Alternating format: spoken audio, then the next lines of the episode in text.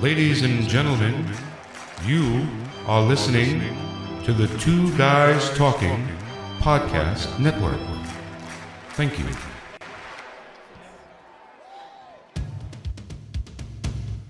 Welcome to the Pediatric Sports Medicine Podcast, hosted by me, Dr. Mark Halstead.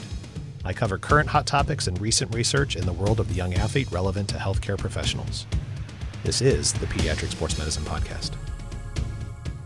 What do you think about when you hear someone say long term athlete development? Do you picture the elite club travel team athlete competing at a high level? How about the athlete who is part of a professional team development league? Or just how about the grade school kid who wants to just get better at sports in general? Likely most of us would think about the athlete who is at that elite level, hoping to be on track to go to professional sports. But perhaps that's not how we should be thinking about that. Today on the podcast, I have two guests who recently led a pre conference at the PRISM 10th annual meeting on long term athlete development to lend their expertise. I'm Dr. Mark Halstead, your host, and this is the Pediatric Sports Medicine Podcast. I have two guests joining us today. Dr. Matthew Grady is an associate professor of clinical pediatrics and pediatric sports medicine specialist at the Children's Hospital of Philadelphia. He completed medical school at Jefferson Medical College in Philadelphia, followed by an internship at Johns Hopkins, and then his pediatric residency at Children's Hospital of Philadelphia. He completed a sports medicine fellowship at the University of Maryland. He is the fellowship director for the primary care sports medicine program at CHOP. And relevant to the podcast topic today, he has coached youth soccer, basketball, and baseball at numerous levels. Dr. Jeremy Ng is an assistant clinical professor at UCLA he received his medical degree from Boston University and completed his emergency medicine internship at the Ohio State University, followed by his emergency medicine residency at the Albert Einstein Medical Center. His sports medicine fellowship was completed at the combined University of Pennsylvania Children's Hospital of Philadelphia program. He is the associate lead team primary care physician for the Los Angeles Dodgers, as well as a team physician for the U.S. Soccer Federation Youth National Team. Also relevant specifically to the podcast episode today, he has served as a track and field coach at the high school, college, and USA track and field levels, and also has served as a performance coach and physician for an NFL combine preparatory program. He serves as a medical advisory board member for the Korey Stringer Institute. Welcome to the podcast, Matt and Jeremy. Thanks for having us. Well, I really enjoyed the pre-conference at Prism you both led. It was entertaining, especially talking about with our couple other lecturers that you had when they gave some specific examples. And always I like someone who has an accent. So it was fun. And if you have been at the conference, I encourage you to maybe log into uh, register for it through Prism. You can still access it online. And I think it would be a good thing for you guys to listen to. But there was lots of things to think about from that. We're not going to rehash the entire four hour pre conference, but I thought we could hit some highlights today and some key points. And a good place to start for me is why you both felt it was necessary to address this as a topic for a pre conference for Prism you know what interested both of you in this topic specifically and i think this could be a good way to give your backgrounds in this area in more detail for our listeners than what i just gave in the intro i think the, the biggest thing is i used to be a coach uh, as you talked about i've coached longer than i've been a physician and so when i look at research regarding sports participation and i see the hot button topic is specialization and i think like i said in the conference uh, you know our hearts are in the right place but we aren't really looking at what we should be looking at. When I'm thinking, when I wear my coach's hat, I think of what are these athletes doing? And we use that analogy in the pre course about there being a house or a building where, where kids go in one side, they spend several years in this building learning about sports and training and developing. They come out the other side years later. And as physicians, we kind of only see the ones that come out injured or burnt out. And we kind of look at it and we point to that building of specialization development, we say that's bad. Specialization's bad, even though we really, for years, really couldn't even define it. So I think the important thing in that, that course and what we should talk about you know, today, I'd like to talk about is, you know, what goes on inside that house? What is going on for as far as skill development, teaching, and eventually when they get older, training and structure. And I think as physicians, we should work on learning what goes on inside that house, what goes on for training who are the people who coach them? What's their education and understanding growth and development? I think as a coach, when I think about it, would be skip over that whole topic when it comes to specialization. And it should be about sports participation. And that's kind of what I've always thought about. And Matt was my mentor and my program director. And I've talked to Zeroff about this for over a decade. So eventually we had to put our money where our mouths were. And I would say that my perspective is as a parent who has two kids who've played Division three sports as a coach and as a pediatrician, I think about how do we get kids engaged in physical activity? And then how does that help them as they progress and develop. I'm really looking at this from the pediatrician's perspective. And we have lots of data that show that kids who are physically active and kids who have better motor skills have better academic performance. And so for me, when we talk about developing physical skills, this isn't necessarily just to make elite athlete. This is every single child should have basic motor skills that they work on developing through childhood.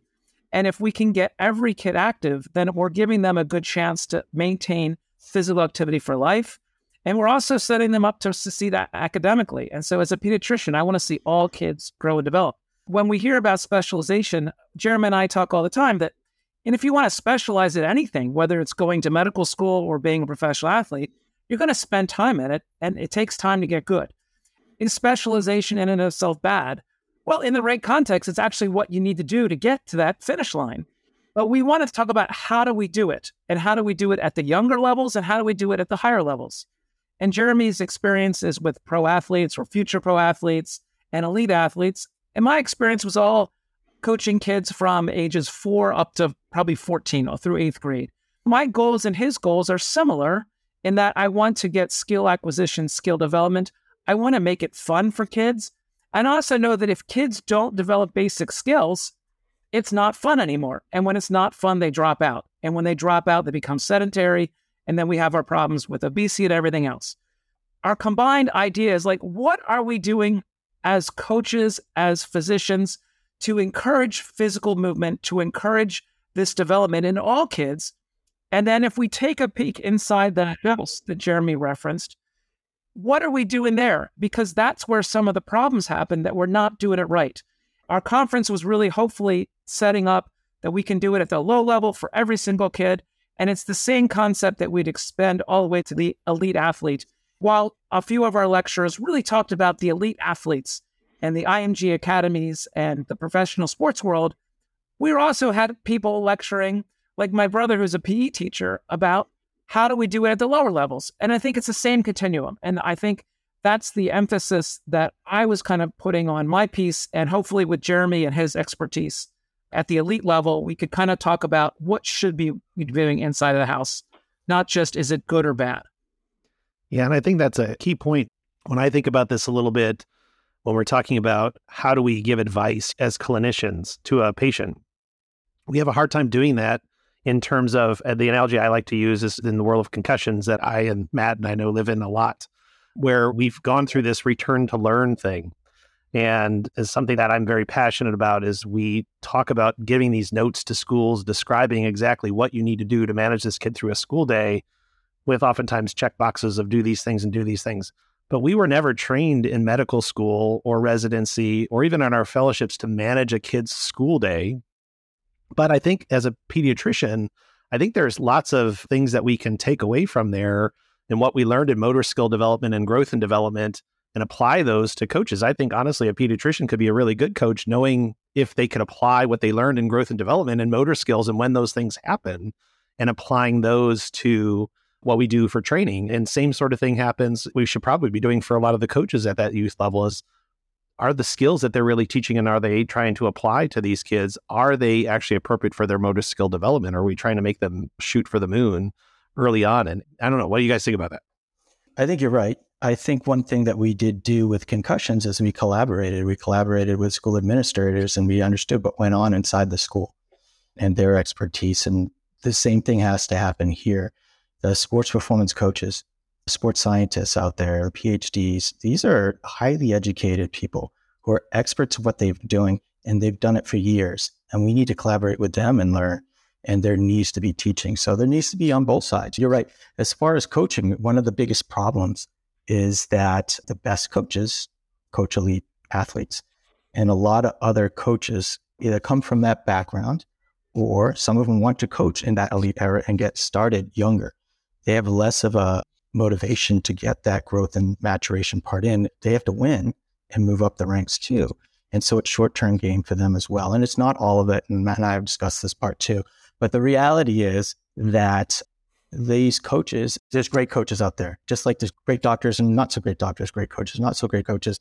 A lot of them teach with from adult perspective and they're looking for the one person that looks like LeBron and everybody else like that. And it's the champions model, the early mature and everything like that. So what they need to do, yes, there needs to be coaches education and there needs to be a growth and maturation piece to that. And there needs to be people who want to stay in that youth athlete development field. And there are plenty that do. And I'm telling you, as far as coaches are concerned, if it was offered, they love what they do and they would eat that up. They would absolutely love that. So, and as from a physician's perspective, yes, we also need to meet them halfway.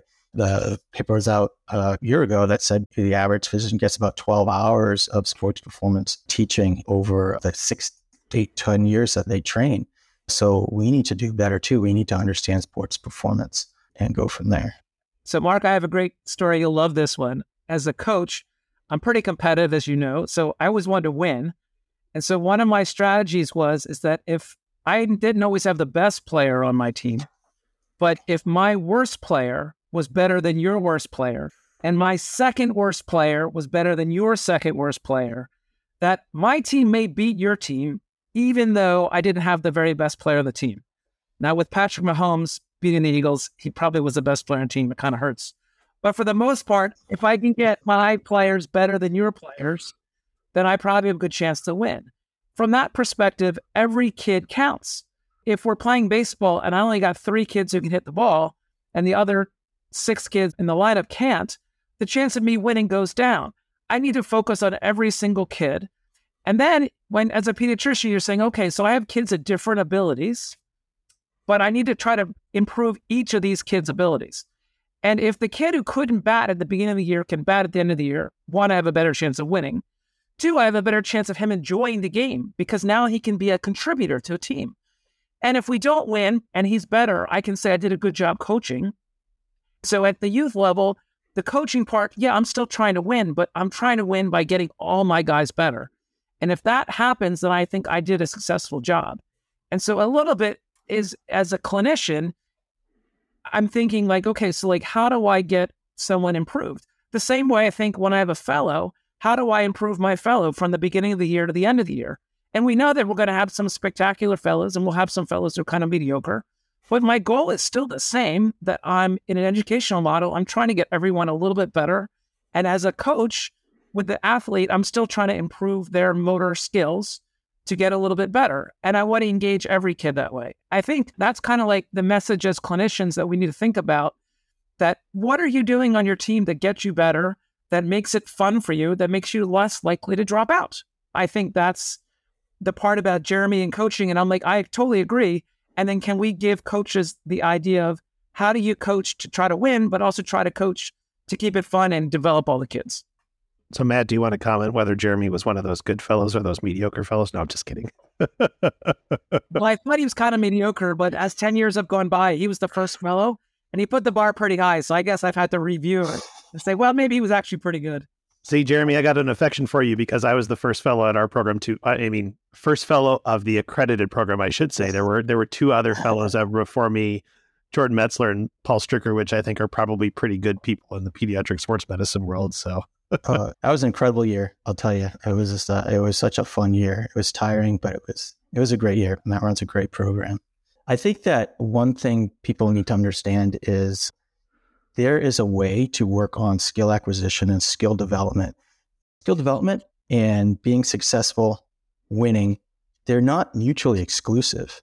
And I think about it a lot of times when U.S. soccer youth national teams, when we go and we play a team like England, I tell Matt this all the time maybe they would come to the US for a week or a team would come to the US for a week out at IMG or something. And the first time you play, maybe twice during that week, the first time you play them, they're gonna they play a little out of formation and they play a certain way, not your typical way England or another team, another national team will play. They're playing to win that day, but they're playing to win within the scheme that they're working on to develop their players. And so maybe they don't win.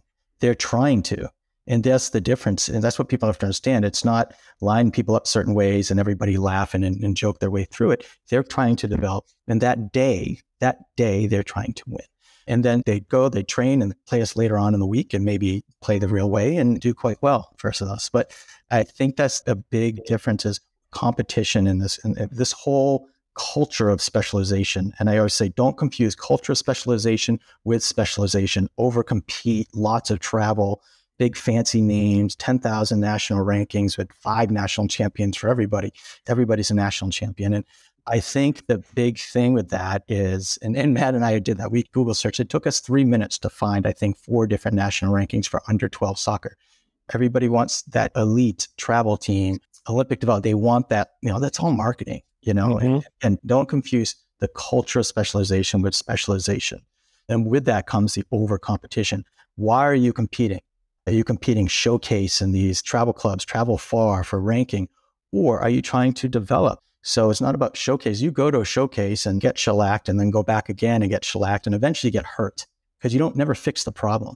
You need to go back. You need to work on your skill development and then maybe go to lesser competitions and work within that strategy of skill development. We're going to play this way and work on our weaknesses because you can't do that. And we talk about, I don't want to point anybody out, but if there is a major tournament every weekend, we talked about that. Major tournament every weekend, you have to win. Johnny's never going to work on his left hand or his weak hand. He can, he has to win.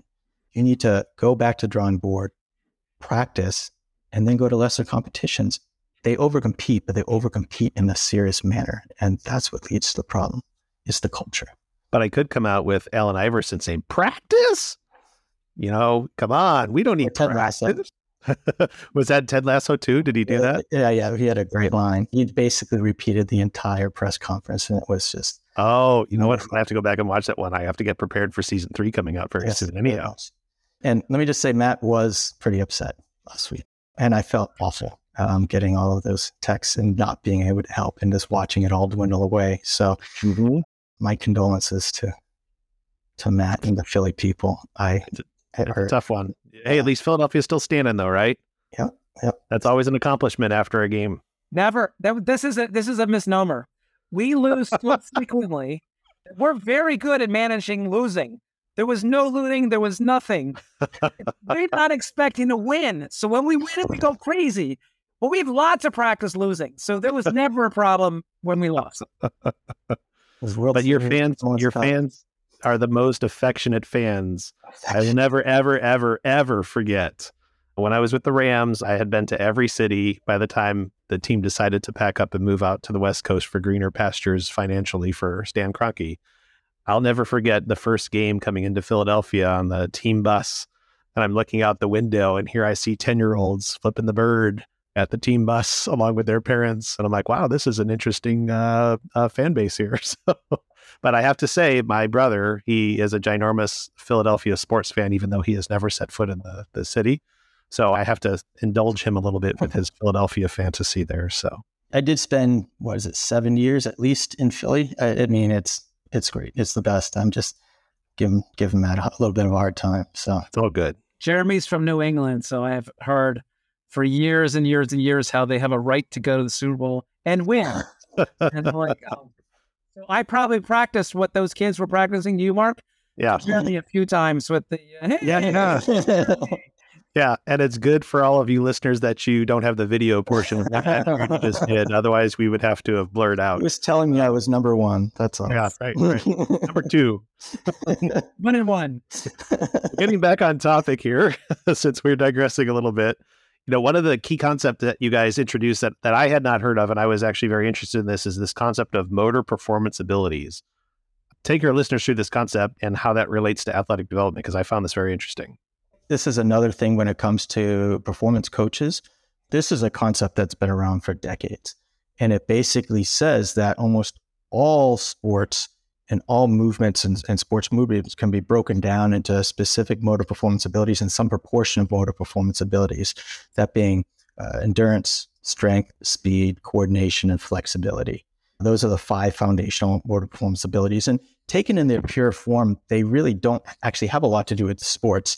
And I we give the example that it takes four tenths of a second to produce maximal strength, but most sports skills take less than half that time to move and everything. But when you take those motor performance abilities and you mash them and you mix them up and everything, you get sport specific motor performance abilities. And that is what we are trying to look at and develop. And what I tell people all the time is we need to encourage physicians to think less about sports as separate entities and start considering the fact that all athletic endeavors, for the most part, comprise some proportion of these motor performance abilities.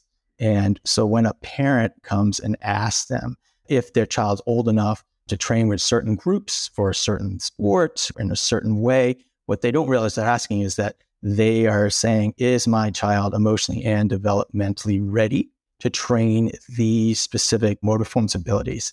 And if you can understand when you can develop them or when they develop on their own, and, and in some cases, even for physicians, how to develop them, then you can make your way towards answering those questions and doing so without any bias. And I think that's the most important thing. And then that's why we talked about the motor performance abilities and then went through systematically on how they develop, when they develop, and try to break it down that way and just try to steer people away from the tunnel vision specialization because you can develop these, and we say it all the time, whether you're playing three sports, one sport, no sport at all. And it really, if you can just break it down that way, I think it's just a lot easier to think about as as athletic endeavors. And also, people don't play sports too. It's not about sports, like Matt says, about physical literacy and physical literacy for all. And we'll definitely come to that topic in just a minute. But why, in general, do we need to rethink this concept of long term athlete development as not just being for the elite athlete? I mean, we talk about that a lot, and I think there's a lot of emphasis on that. I mean, obviously, Jeremy, you've had a role with, you know, that highest level of training people for the combine. We can have all sorts of discussions about the combine and training for the combine and all that kind of stuff, having been on the other side of doing the physicals there and such. But I'm just kind of curious, how should we reframe that? I mean, what's a better way of thinking about that? First thing is athlete is anyone who moves and works and, and moves and everything. And if you think of an athlete that way, you think let them less have wearing a uniform and getting on a bus or a plane and signing a contract. It's about all kids.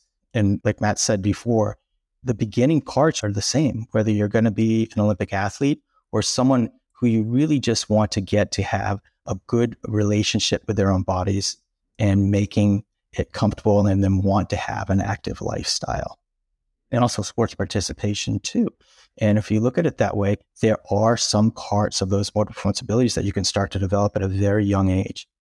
And if you understand, like Matt went through in the conference about growth, maturation, cognitive learning, skill acquisition, then you can understand how to put all of that together to make it fun, to make them participate.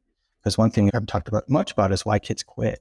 It's not fun to get hurt and you don't match the challenge with their perceived competence. And it's about keeping them engaged, keeping engaged long term. So at some point, these elite athletes are going to rise up. They'll declare themselves through the same type of training. And at some point, uh, depending on the sport, they'll diverge and their training will start to change. But those first parts are all the same. And I'm telling you, you cannot skip steps, whether you are somebody training for the combine, uh, which we've had, and we couldn't skip steps, and we just let them just train through combine, to, to anybody, you, you can't skip steps. And the beginning parts are all the same. So I would kind of sum that up in my perspective is it's a continuum. You're doing the same thing for everyone. And then obviously people who have unique skills will be able to progress or develop those skills over time. But everyone should start on the same platform. And when we talk about where do we start, we're talking about probably kids pre puberty. And so when you talk about pre puberty, you'd say, well, you basically have a proportional level person. We talk about puberty, you know, like the feet and hands get big, and then the arms and legs get big, and then the torso kind of catches up, and finally we get muscle mass. Pre all that, you have someone who's uh, pretty well balanced, coordinated. And if we look at like when kids can achieve skills, around age four, we're really seeing like a development of starting to see basically a lot of the skills. You can learn how to swim, you can learn how to ski, you can learn how to ride a bike, and you can skip. So you're seeing like these motor skills can actually develop during that time. And we would say from a growth and development standpoint, the ages probably from like four to 12 or four to 10, like the pre puberty ages, when you're symmetric, you have this great capacity to engage in some of these motor learning patterns you should be able to work on developing motor learning patterns and developing motor skills without all the muscles. That's kind of the pre puberty stuff. But if you look at a kid who's seven, eight, nine, 10, they can run, they can throw just like an adult. And it looks exactly like adult in a small stature. And we say in pediatrics, kids aren't little adults. And that's definitely true because they hit puberty and then they regress and, and things kind of fall apart a little bit. And then eventually they figure out their body again, second time through, and then you have the adult version. And that adult version can do a whole lot of things because they have a whole lot more power that the younger kids can't do. But the younger kids can have those motor skill patterns. The idea of teaching a kid how to catch a ball or throw a ball or hop or jump or skip, they can all do that at that age. And quite honestly, little kids are ready to try things and learn things. That's kind of how they're wired. If we just give them that opportunity and we encourage those things to happen, we can start to build these foundational building blocks, as Jeremy calls it, for how you move in space. And how you move in space is how you play sports, but it's also how you get up and down the stairs. It's how you do everyday life. And we want kids to be able to run and jump and roll. And that to me is just the continuum. So when you're doing your sports training, your sports specialization, if you're getting kids to do all those things during the specialization process, then you're optimizing a time when they can learn all those things. If you focus only on doing one specific task over and over and over again, yes, they can perfect that. But you had a window to develop lots of skills. And if you only developed one, I think you missed the boat. You didn't build a big enough base. And you don't really know who's going to be great at what when they're 16 or 17 or 18. And so if you can get a really wide base, then as you get to be a little bit older, you can start to figure out which place you want to hone your skills. Because to be honest, a lot of great athletes are good at lots of sports. They're good at baseball, they're good at basketball, they're good at football, they're good at lacrosse, they're good at soccer. You put a ball in front of them, they're good at everything. And you don't know where they're going to be elite. You just know they're generally good. Getting a wide exposure, getting them to do all of these different movement patterns is important early on. And that could be in the context of playing multiple sports, or it could be in the context of only one sport that has a lot of different movement patterns. And in the irony is, my brother, who was with us at the conference and is a PE teacher, was also coaching this weekend. And he was coaching 12 uh, year old girls. And they were out on a soccer field, and their parents dropped them off, and they're trying to play. And the parents are like, How come you're not playing 11 on 11? And my brother looks at them and is like, Well, they can't trap the ball. They can't juggle the ball. They can't control the ball. So if I play them three on three, they all get to touch the ball and they get to run around. If I play them 11 on 11, it's just a big scrum and no one gets anything out of this. And eventually they're going to stop playing because when the kids who can control the ball play with them, they get dominated and they get pushed to the side. And so he's like, you know, it's a funny, but they're missing the window to get better now by not doing small sided coaching. And a good coach would recognize where they are in that developmental process and say, okay, this is where you are today. We should be working on these sets of skills. And if you progress and do all these, then we can move you up. And a good coach is going to make sure that they do a lot of movement patterns incorporated and not just one. And so I think, like, think of this as a continuum and where do you do it? The same way we think of fellowship education as a continuum. And so, like, where is the fellow in their developmental process as a physician? And then what's appropriate training for them? And so you don't want to give them something that's too easy that they've already done because they get bored, but you don't want to put them in a situation that's over their head and then really not ready medically appropriate for that the same concept that we would talk about with medical education is the same thing we're doing here with kids and learning. And so we try to make it fun. We try to keep it challenging, challenging enough that you want to keep getting better, but not so easy that it gets bored. That's, that's an important concept too. A continuum, not a progression. It's not cookbook, just like medicine's not cookbook. So continuum is when you're ready for the next step by showing that you have coordination or when you get puberty or on beyond, you're starting to be able to apply force that should that's when you're ready for the next step. It's not three weeks of this, two weeks of this, four weeks of this. And and I'll step back when, when Matt said, because this is an argument for a lot of specialization. They say, well, specialization is bad because you have nothing but repetitive activity. That screams to me bad coaching. That seems to me bad skill development. That seems to me bad teaching. It's because we just go over the five motor performance abilities and the sport specific motor performance abilities, and you should be developing them all. And uh, the big thing before puberty, you can't develop them all equally, but you can certainly work on all of them. Some aren't available to be developed as well. So I think that's important. Pre puberty is like the key word would be coordination, right? You, you get better slowly because body parts get bigger. And there's really, you could sit on the couch and get better because of that. But you get better for almost anything because of neuromuscular adaptation. You're able to, you're teaching these kids to recruit more motor units, nervous system coordination, you know, motor unit synchronization. And, and that's what you're teaching them. And there's so much neuroplasticity at such a young age. Their brain is still developing and everything great. But then we talk about eight through 12, they call, you know, the skill hungry years where, you know, kinesthetic sense, proprioception, vision, vestibular uh, development, which just happen to be very important parts of sports and coordination, athletic and movement, uh, you know, for anybody. And that's when you want to really take advantage of that.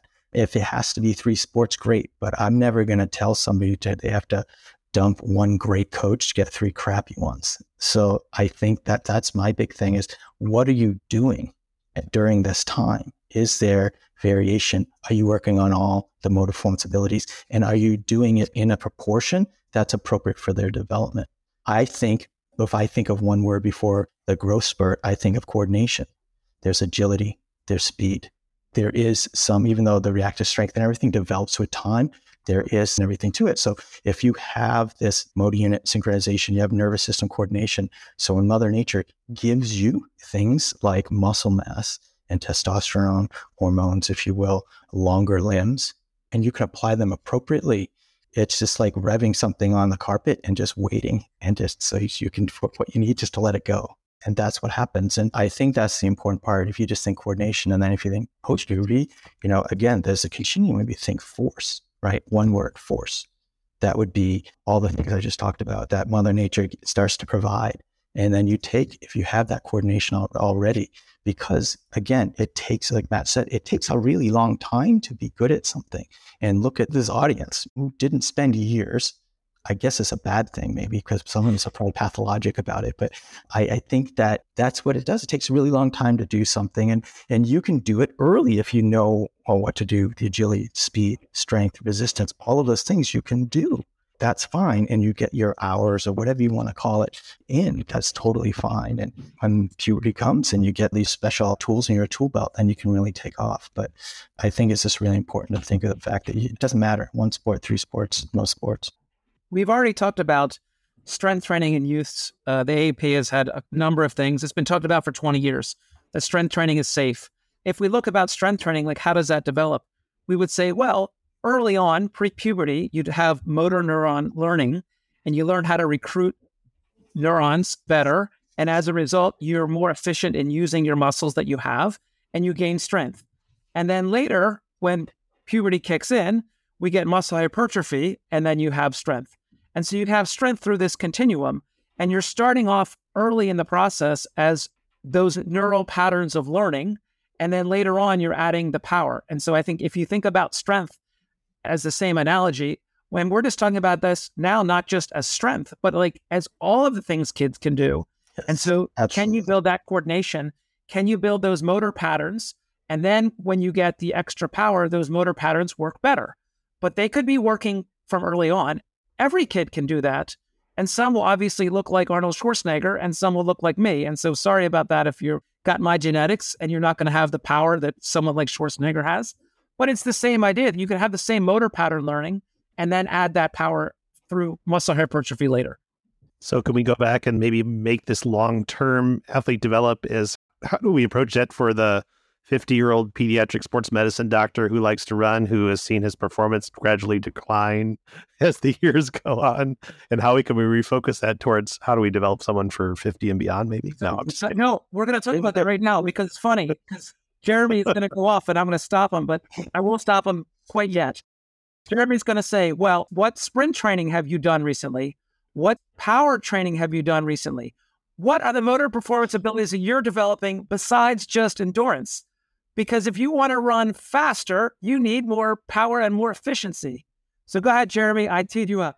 No, no, you don't. You don't even have to tee him up because I will admit the strength training and the sprint training have not been happening because I'm recording things like this podcast. Oh, so I, that's my excuse. No, I get a little kidding. distracted when he did the Schwarzenegger analogy because I thought of so many funny things to say. So let me try to regroup here. But I think that the thing when he talks about neuromuscular adaptation for prepubertal athletes, and uh, well, we'll probably get into this. You have a whole separate one on the, the senior athlete or whatever. Not that you're a senior. I'm just saying. Oh, I'm senior. well, okay, we. But it's all neuromuscular adaptation, not just strength. And that's what we have said. I think, again, we're in our comfort zone. They talk about distance running, which I'm happy to get into with, with about kids, more than happy. And then there we talk about strength because we're comfortable with that. But the reality is it's all neuromuscular adaptation, almost all neuromuscular adaptation before puberty. How do we get better with sprints? It's maximum velocity movement, limbs moving as fast as possible. Why? So our bodies can learn uh, neuromuscular coordination and motor unit synchronization at top speeds. It's neuromuscular adaptation for that. Agility, same thing. Well, there's cognitive component as well there too, and then cognitive development on that. But pretty much all the motor performance abilities are that. And if even if you look at uh, distance running, yes, there is a segment of population where their VO2 maxes can get better. they don't get, uh, and they can improve with training, but not nearly to the point that adults can. It's still mainly body parts getting bigger there. And there's a difference between VO2 max, lab, and performance. And that's what we talk about for skill development again, too. And so, how do they wind up getting better? Well, they're becoming more efficient. They like they distance. They like to use the word running economy. To me, it's all the same. Because are you moving appropriately and are you moving efficiently? And I think that learning to move efficiently is important. And yes, I will say that if you want to be a great distance runner uh, when you're a, an adult, you want to work on being a, a great sprinter, a great jumper as a kid, because you're working on those high speed neuromuscular adaptations and everything. And and if they're coordinated enough, and, and I get it, the mechanics is not just amplitude, there are some subtle differences, but you, you, mm-hmm. that's what they need to do. And you talk about people getting injured all the time when they become college athletes or, or even late high school athletes. It, what they've been running slow and, and they do a lot of work with distance running here. It's not about that. And if a kid wants to be a distance runner pre puberty because there's secondary gains, such as it's fun for them, they have a social uh, or social outlet, uh, they're good at it, gives them self esteem. They like to go for runs and bike rides the parents, great, but they shouldn't be trained. That's not their focus. Motor performance abilities can all development, develop, but not at the same rate. And they need to be doing other things. And to spend all that time doing that at the expense of something else, all the other things you can be doing where you can still develop aerobically indirectly, I think is doing a little bit of a disservice and everything. And so, yeah, that's, that's my part of you need to be doing that other stuff early. And then we missed that. Me, you, you know, we missed the boat when we were spending our time sitting and, and learning and, and trying to become you know, better doctors and everything. Guess we kind of pay the price for it a little bit later on on the other side. But to me, it's it's all neuromuscular neuromotor adaptation before puberty. So not just strength training. So we're going to take a quick break, and when we return, we'll continue our discussion on long-term athlete development.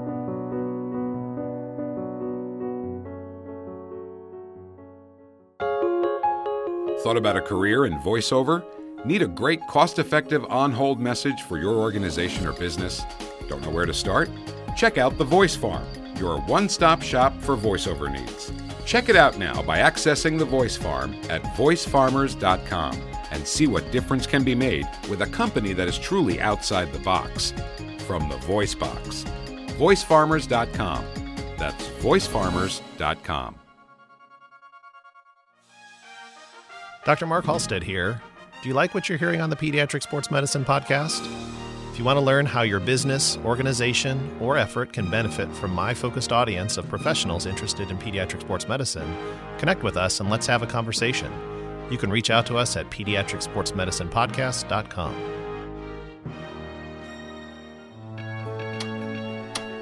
In today's world, time is everything. When editing podcasts, you know as well as I do, time flies. But it's not the good kind of time flying. It's the kind of time that eats a hole in your pocket. Reclaim the time you lose when you edit your podcast. Connect with the Editor Core. The Editor Core is a group of seasoned, experienced podcast editors that'll get your editing done and out the door. Use your reclaimed time to make more content. Make your podcast soar with the Editor Core. EditorCore.com. That's EditorCore.com.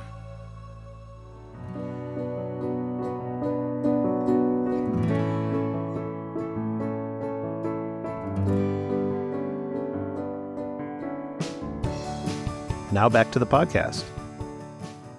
Matt, I want to touch base on something you had talked about your brother, who I really appreciated his talk. And just uh, for perspective, he's a PE teacher, also a soccer coach, and actually freestyle, correct? Correct. Yeah. So it was very interesting watching that as well.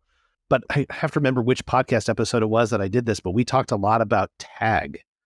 And I loved, you know, and I and I think this is where it just drives me crazy when I hear PE programs, you know, they're they're going away at the when you get higher levels and so many kids want to get out of their PE class and they still want to do their after school sports, but they don't want to do PE. And, and I just, and parents will endorse that because well, they're being physically active after school, training for their sport. But boy, man, if they have that PE teacher that's kind of emphasizing things like I saw your brother was doing in his talk, man, that's PE and that's teaching all those things that you kind of talked about as far as developing those motor skills. And and I love tag. I mean, tag is like to me, it's like the most ultimate thing for these little kids as far as developing all these kind of skills we're talking about. But I know your brother's not on the podcast, but I, am sure you can kind of speak to some of that a little bit. He actually builds a whole curriculum for the entire year that has tag incorporated, woven all the way through. And a couple concepts that he's trying to get is that he's trying to help kids develop their motor skills. Being able to run and jump is part of that. But other part is the tag also has a cognitive component to it. You don't want to forget about developing the cognitive with the physical. And I think that they kind of go hand in hand. And that's where tag is really a great game. If you can do some games where if I say red, then one half is the chaser and one half has to be chased. And you're running to a target. And if you get to the target first without getting tagged, you win. If you get tagged, you lose. And there's a target on each side, and the kids are lined up facing each other. And red goes one direction and blue goes the other. You don't know if you're going to sprint going forward or you're going to like pivot and sprint going the other direction. And are you chasing someone or are you being chased? You have that game where it's pretty simple game. But now he's introduced a cognitive part. He's introduced a change of direction as part of the skill. And he's introduced that acceleration to try to get someone. And then probably the kids are laughing while they're doing it. And the other part that he's been good at, he said, is, you know, I tell all the kids that we're going to play a game and I want you to find someone who you want to challenge. He says, you know, the kids naturally just pair up with someone who is about equal to them. And with the idea that now you're not just cherry picking to win. You don't go and say, all right, I want to play tag with a slow kid. I'm gonna like, I want to play tag with my buddy who's about the same speed as me. And we'll see if he can get me sometimes, and sometimes I can get him. And so now you're challenging each other with kind of equal abilities. The idea of like having it fun means that it's challenging enough that you don't always win. But if you're always losing, that's no fun either, right? He can create a game where you get to run, jump, cut, pivot. You get to play with your buddy. You're laughing about it. You're doing multiple reps. So you just, you know, you're ready, set, go. You line back up. You do it again. You're getting to do lots of repetitions because you get better by doing things, right? If you did every kid line up and you just chase one kid at a time versus everyone lining up and you got a partner and you just go ready when I say go, you chase one and one goes one direction, one goes the other. I think that's kind of the fun part. You can take games that kids would naturally play and incorporate these motor skills. And so I know he's played games with tag where you have to crawl under something, climb over something before you can get to the finish line. He can just make up little obstacles and make it an obstacle course, and you're playing tag through the obstacle course. And now you add a cognitive component of what's the quickest way to get through this obstacle course? Do I take the under road? Do I take the over road? Are they going to get me with this one or that one? If I'm tall, is it easier for me to jump over something? If I'm short, is it easier to take the the underpass, if you will? again, you're making decisions while you're doing motor skills and you're getting that motor skill acquisition in a way is fun for kids and challenging and I think helps with their overall development. And if you said, hey, you know, I got a bunch of kids who aren't really that coordinated, you can like play games like this where they have to crawl out something or under something to kind of work on their basic motor skill development. Getting them to move helps develop their physical literacy. And tag is just the the format to get all these things to happen. Um, and so it could be tag or be some other game that kids like to do.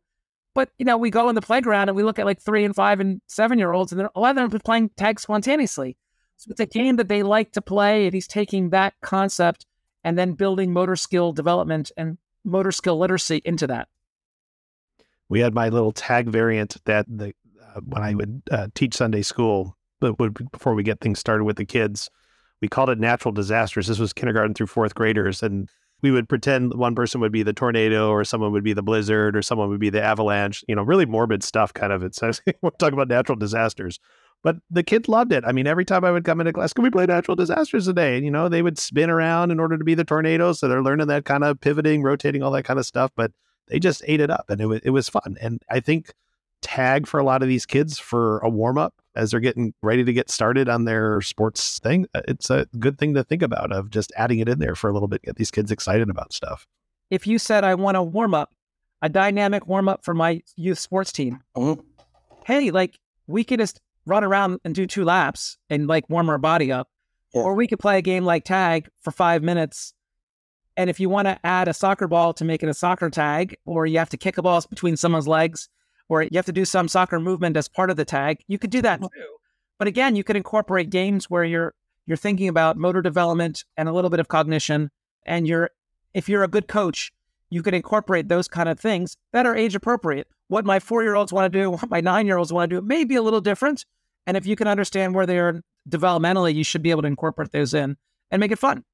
Yeah, I think, well, first of all, with tag, you know, what's old is new again. And this is tag is all the rage because, and, and it's funny when we, we go back to things that we've been doing all along and say, wow, we, we know more about science. Maybe we were a little right accidentally. So you can add a little more into that. Yeah. I think the uh, the warm up is huge. I, I, hate calling it a warm up because a warm up is actually part of whatever your session is or your workout and everything like that. But he's right. The active dynamic warm up in the beginning, no matter how old you are or how much time you have, it's a great way to incorporate different areas of motor performance abilities, either something you want them working on just because they're developmentally at that age they should be working on, regardless of sport. And everything you could take like five of them, like five things, and just work on them, and then and then transition to something else as the season progresses. And we talk about how can physicians help out in this long-term athlete development. Yes, the one-to-one in the office setting is going to be the the soldier march through it, but the main thing is we get on uh, like Matt. Matt, the big thing Matt has is he's been on multiple committees and everything for youth sports. If you just help them, they say, Hey, how can we help these kids develop overall? The first thing you can do is say, okay, for the first, you know, certain amount of time, we're going to take these five things or five things and put them into the active dynamic warm up. That's going to be about seven, eight minutes long. And they're going to be doing these movements and developing. And they say, well, we do that for basketball or soccer or baseball. it's Like, well, you follow. Doesn't matter. And then get into it. And then I think that's really important to understand in the beginning, it's less structured and everything, and you're doing it. But you you do that all the way through development. Elite athletes are still going to microdose these little areas of physical literacy in when they're 23, 24 years old, training for the Olympics. They still do that. You want to talk about similarities? That's exactly right. You know, adding it in. And as far as tag is, it's really important. I love I love it for for a lot of reasons. You use all the motor performance abilities. You talk about when when kids are pre-puberty. What is there? There's not a lot of structure there right? You don't want structure. You want freedom to move and let them figure out. They don't have adult movement patterns anyway. They got to just, just let them figure it out. You're not doing that, that type of little specific teaching. And the other thing is it's not training, it's skill development, right? So at post puberty, you need to have training units specifically designed in a training session, divide those out. When can they do them again certain number of days later? With kids, you can mash them up, all put it together and throw it all down. So they've got agility, they've got speed. They'll, they'll have a little bit of endurance just through the whole session and everything like that. So I think it's important to know that you can just not have a lot of structure there. That's where tag comes in great. And the other cognitive part is learning your opponent and learning uh, little bits of uh, about tactics, you know? So I think that's really important. I think it's how you can uh, have something like tag evolve as you get older. Um, and Matt talked a lot about it about uh, you know changing the rules. That's a big deal. Is changing the rules. We I could go off on that forever you know, my son and I, uh, I have two sons, and one's 10 and one's three, and we play tag. There's no way the three year old's winning. you know? But if you change the rules so that it's my turn to be it, the 10 year old's job is not to get tagged and not to let me tag the three year old. There's a difference, you know? And I got that from Matt, how he changed the rules for that. And if you've got playing tag and there's two kids that are head and shoulders above everybody else, well, then you pair them with the ones that aren't.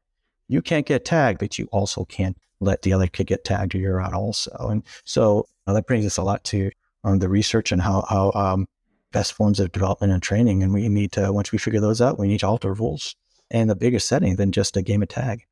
So, and I want to hit on this rules part because it's kind of near and dear to me.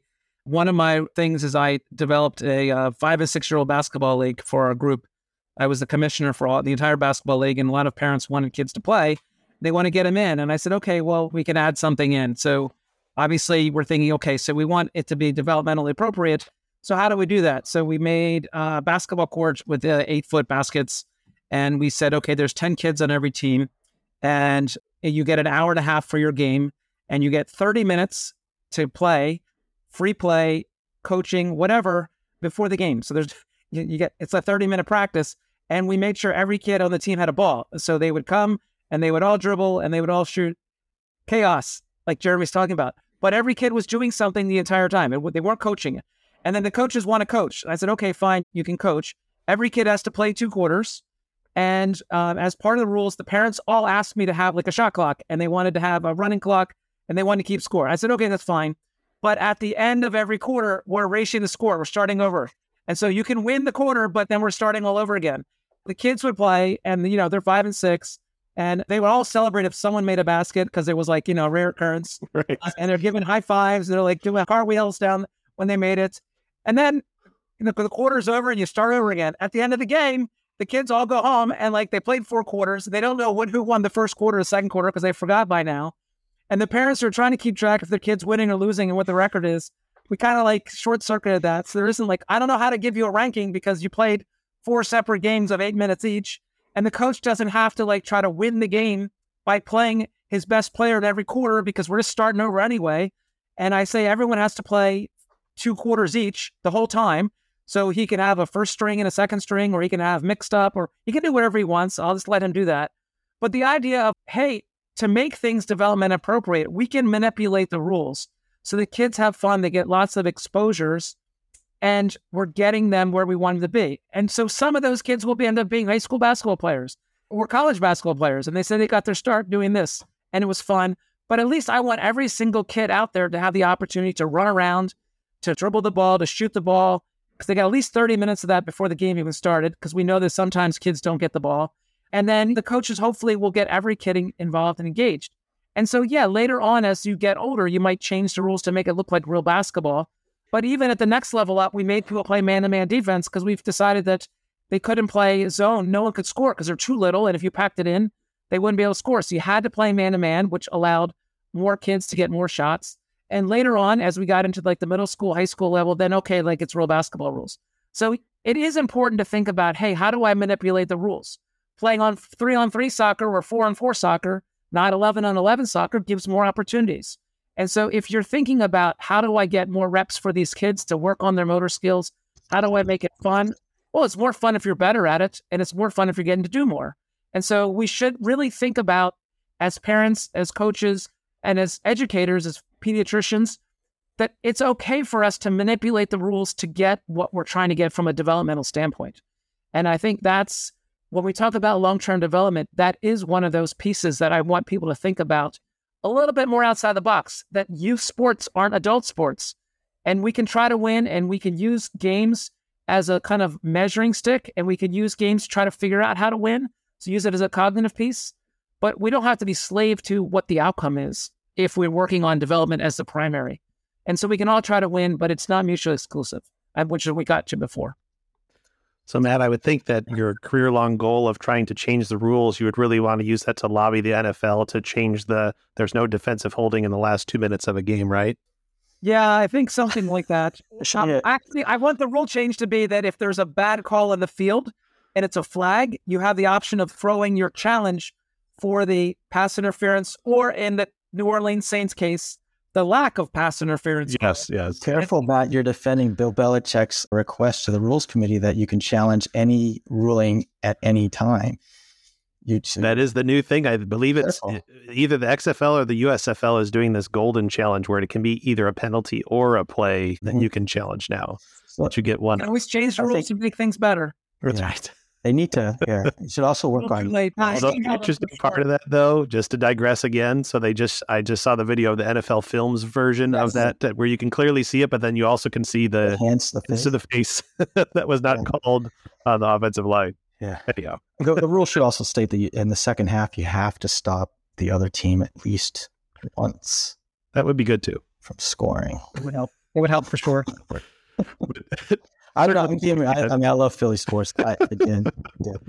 You know, Matt, I know we've talked a little bit about the prepubertal and the postpubertal training here already. I actually tweeted out during your talk because I, I really like one of the quotes that you had uh, when you were talking about the concept of neuronal learning. And just to, in case you guys hadn't seen that tweet, I, I basically his statement was is you know you got a 10 year old who's going out and traveling for baseball various tournaments and what would be more beneficial to that kid of spending their weekend in the tournament maybe getting 15 16 at bats maybe over the weekend or would it be better to have that kid spend some time in the cage and work on their hitting skills there and what's going to be more productive? I know you already alluded to this jeremy as far as talking about tournaments like aau where i cringe every time i hear these kids talk about they're going out and they're spending all their time in games. And i ask well when do you have practice? Well we don't never we never practice. And, and it's just it's always competition I, don't know where these kids are trying to develop their skills. And I think that's just a big missing component of what a lot of youth training is. And, and I know we've, we've talked about that and ways to do that. You guys have any thoughts on how to rectify that at a, at a bigger level? I think the parents need to understand what is development for their kids because I think they all want their kids to get better. And a little bit is the selling of this notion that if you play in more tournaments or more games, your kid naturally gets better. And I think we need to think about that the more repetitions you get at practicing something, the better you get at it. And where can you get those repetitions? In a game situation, as Jeremy mentioned, if your left hand isn't any good and you're trying to win the game, then you just use your right hand the whole time. Good, and if, the, the more good repetitions, the more perfect repetitions. Right. Yeah. And, and you, we need to get you more repetitions.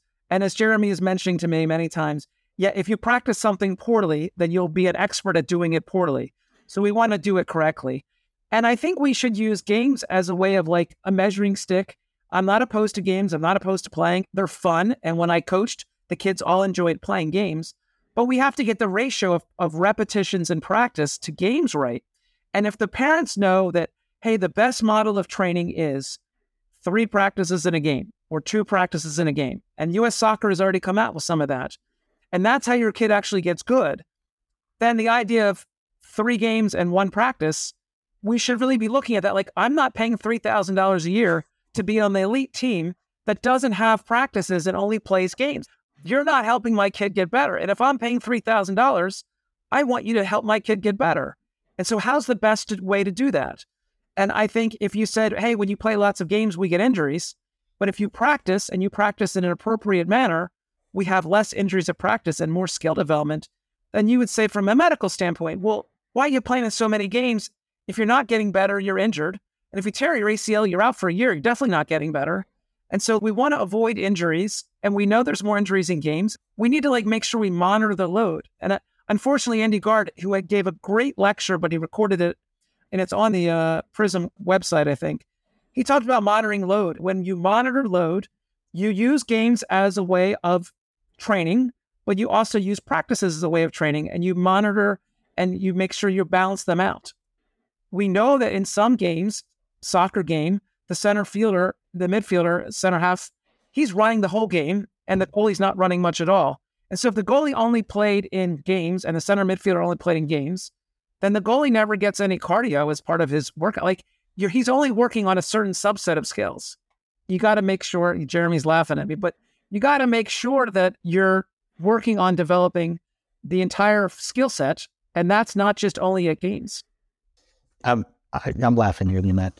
So I think that he's right. So the main thing is, is there's an article that came out, was it um, uh, the one about, and it was, I think he presented at Prism also. The more showcases you do, the more likely you're going to get a UCL.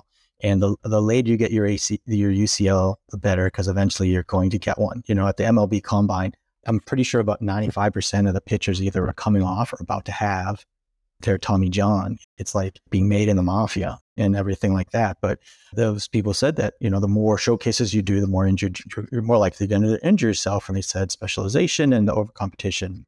Yes and no. If you're really good, you probably didn't need that many showcases to begin with you kind of showed it and you shut down. First of all, I don't know how many people get signed off for showcases. You can you can count with me, and we won't need both our hands. That's number one. But if you don't do well and you get lit up, and then you go back to another showcase, what are you hoping to achieve there? You went and you did poorly. You need to go back. You need to work on what you did poorly with good coaching. Go work on it in a lesser competition and move your way up if you did poorly and you go back to a showcase, you, all you're doing is hoping that worse hitters show up. And eventually, if you're doing something incorrectly, yeah, you're going to hurt yourself. That's what happens. And then these the people that did need the showcases, they're going to hurt themselves when they go up against stuff for competition. NCAA, minor leagues, major leagues, they're going to do it at some point too. But that's the same thing, right? They're, they start throwing harder because they need to. So that's where the injuries come from. Inappropriate competition. So inappropriate movements, right? Suboptimal movements and then they go and they do poorly, they throw harder, may not rest as much, make the same mistakes. They hurt themselves. They need to go back to the drawing board and, and fix it. It's just like, and it's again the ACL too and, and neuromuscular adaptations. We're talking about jumping, landing, running, turning, moving efficiently and appropriately pre puberty. Well, how about ACLs, non contact ACLs? And all the coaches who get mad at their strength and conditioning coaches who say, they spend all this time on ACL prehab and I had two ACLs, not understanding sample size, uh, understandably, right? But these poor strength and conditioning coaches are trying to undo how many hundred thousand repetitions that were done poorly early on. You need to teach these kids early on how to jump, how to land, especially and I'm totally segueing, but that's not new for Matt to listen to me like that, but is the fact that you go through puberty, you have these regressions that Matt talked about, and you have to identify those regressions. And, and then they're starting to come up with ways to identify. Because, first of all, why they quit, they get injured, they're not as good, and, and the perceived confidence doesn't equal challenge. Well, they regress. You've got to teach them again, reestablish physical literacy in their new bodies. And so they, then you teach them again in a low load format you know, shoes off, socks off, low intensity, technical skills, and everything like that with uh, whatever sport they're doing, but in a low load format. And then they can get used to it, reestablish their physical literacy, and then move on. So there's so many different places. If you start to do this ACL prehab, even high school and beyond, it's still, you know, if they haven't learned to jump and move correctly and everything. So yeah, those those are the two things. Now going back to competition, you're right. It's about what are we using? But first of all, yes, we overcompete. We overcompete the hell out of this play in, this country. So, but why are we competing? It's marketing. That's the first thing. First thing we said, right? Youth sports is big business. That's the problem. It's $15 billion year business, elite athlete rankings, all that crap. But, you know, why are we competing? It's a big learning thing when we go overseas and, and we're playing other teams and, and they're playing at, uh, and they're trying to win. If somebody's watching a game, the coaches are still yelling and screaming, the kids are still hollering but they're playing in a format to help them develop. And in our in the power sports that, that we play in with our power pitchers, you know, we don't do that, and we just go and we just have at it over competition, over I know I don't want to call it high level competition. Specialization is not elite, but it's not high level competition. It's just high stakes competition, or in their own heads, and they're going and they're throwing and they're throwing their arms up, uh, when you're younger, competition is can be scrimmages. Competitions can be the friendly games, similar that are no more important than tag. Can be like the way Matt put it. And as they get older and winning becomes more important, then it's competition for development. Are you working on your weekend? Are you working on a new position? Are you working on having the ball at your feet for soccer? Something like that. And then when you move on uh, from there, yeah, Clive Brewer will tell you tactics all throughout. But more sophisticated tactics, I would say, are important. And then, so competition for a reason. You know, what is your reason for competition? And if it's always travel far, high ranking, showcase, you're going to get hurt. You're going to burn out. And that UCL study that Jeremy was referencing was by our colleague Peter Kriz. And he's got some good work on the UCL and showcases and has been a big advocate as far as trying to help kind of reshape how we think about our baseball and baseball training. And I think there's going to be some good collaborations coming up soon to hopefully create some momentum to try and refocus a little bit about how we're doing stuff in baseball, especially for kids, because it is, I, personally, I think it's a lot of control. Very. And a great thing I thought about that is he showed that a lot of the showcases that were happening were kind of in the off season. And so they, they then you extended their throwing season where they're throwing maximally. And really, there should probably be doing some strength and conditioning training during that off season, and then focusing on kind of ramping up to a a regular season. But by throwing the whole season and not working on the other motor patterns that you could be working on, and not developing the strength uh, with strength training in the off season, and just throwing only, you're putting yourself at more risk. You didn't you didn't really protect your body and build it up. I, I think Jeremy and I would would advocate like you know, you strength training is part of this, whether you're little and you're just doing push-ups or you're climbing the monkey bars and you're you can do strength training that way or later on you start getting into the more sophisticated strength training with strength and conditioning coaches who know what they're doing and know how to do those progressions appropriately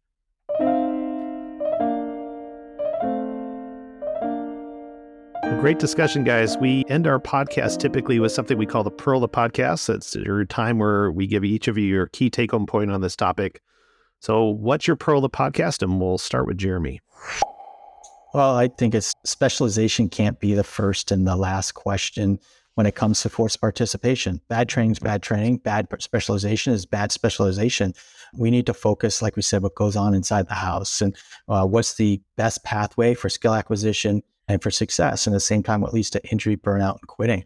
And in order to that, we need to collaborate. And just like with concussions, we collaborated with the school administrators. We need to collaborate with the experts, such as the performance coaches and the sports scientists who are light years ahead of us with their training load monitoring and, and the fact that we can get lots of data out very quickly. And so with good research comes change of practice and, and with good change of practice comes rule changes. We've done it before with baseball, with uh, injuries and pitch counts and everything like that. So research drives rule changes that Matt is, is really ha- trying to hammer home. With rule changes come culture changes because it took a lot of buy-in for these parents to understand, but eventually they all did. And now they all know it very well. And so with rule changes comes culture changes, and that brings us back to concussion and how much we all needed to work as a medical community towards culture change. And again, it's a hard sell without data, but with data comes again advocacy. And think of uh, Matt's brother Vince. We have rule changes, we have culture changes, and we can advocate. And for specific education coaches and specific educations for physicians as well. You know, you don't really. If you start the, the, the question with specialization, then you're going to miss you're going to miss all of that. And most importantly, you're gonna you're gonna miss the people who have no access to specialization, like the people that that Vince uh, kids that Vince works with. So that research needs to be what goes on inside the house, and, and then what works and what doesn't, and then we can just bring that to people who who don't have access. Because with rule changes and with data come, comes advocacy for those in lower socioeconomic classes and communities, and bring it there. And also, we ta- you talked about earlier the physical education. No one wants to do physical education more, and the colleges and universities don't want to don't want to support it. And there should be, and with this data, we can come up with ways to fund these schools and reward these schools for offering it. And we can work on making physical education available to people all over the country. Or twice a week, it should be every mm-hmm. day, but if you get twice a week, there's your LTAD right there. So there needs to be a, a bit of what Matt says, a paradigm shift in how we look at sports participation in youth athletes. Specialization can be a problem. Absolutely, it can, but it's not the first question I asked. Why does that really? We think of development the way I think of pediatrics and kids, that it's a continuum. We should be thinking about how do we do things developmentally appropriate at the right time. And the right time for one kid is maybe a little bit different for the other. The right time for one sport is different than another. We need to be thinking about can we develop kids in a way that they improve their motor skills, they improve their physical literacy, we improve their baseline capacity, and then over time, they will probably matriculate into areas that are what they have interest in and they're good at. And then we should be still doing the same concept of training and thinking them holistically and thinking about where they are mentally, where they are physically, and then how what's the appropriate training for that.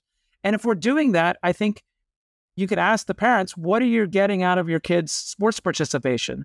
I think that's a fair question. And we want to think of them as it should be a continuum, it should be fun, and they should be learning something. They need skill acquisition early on to kind of keep it going. And so just showing up but not getting skill development is a problem. And so going to games only but never getting better doesn't lead us to keep someone kind of fit or active for life, which is what we want. I still play old man soccer. I still play old man basketball. I'm 52 years old. I like doing those things. But the reality is, if I couldn't dribble ball or couldn't shoot a ball, I would have stopped playing basketball a long time ago. And if I can't track a soccer ball, I can't look up and make a pass, then I would have stopped playing with old guys a long time ago. You do need to have some basic competency in your sport to continue to play it. And so at the early levels, we got to be working on those motor skills to develop competency. And at the later levels, we can work on the skills that are required for elite performance. Great stuff, guys. I'd like to thank my guests, Dr. Matt Grady and Dr. Jeremy Hing, for their time and their expertise today. Be sure to check out our entire podcast library at pediatricsportsmedicinepodcast.com. Follow us on Twitter at Pete Sports Pod, and be sure to follow us on your favorite podcast streaming platform so you don't miss an episode. I'm Dr. Mark Halstead, your host, and until next time, thanks for listening to the Pediatric Sports Medicine Podcast. Thank you for joining us today. We hope you will join us for future episodes. Find my entire library of episodes at pediatricsportsmedicinepodcast.com. I'm Dr. Mark Halstead, and this has been the Pediatric Sports Medicine Podcast.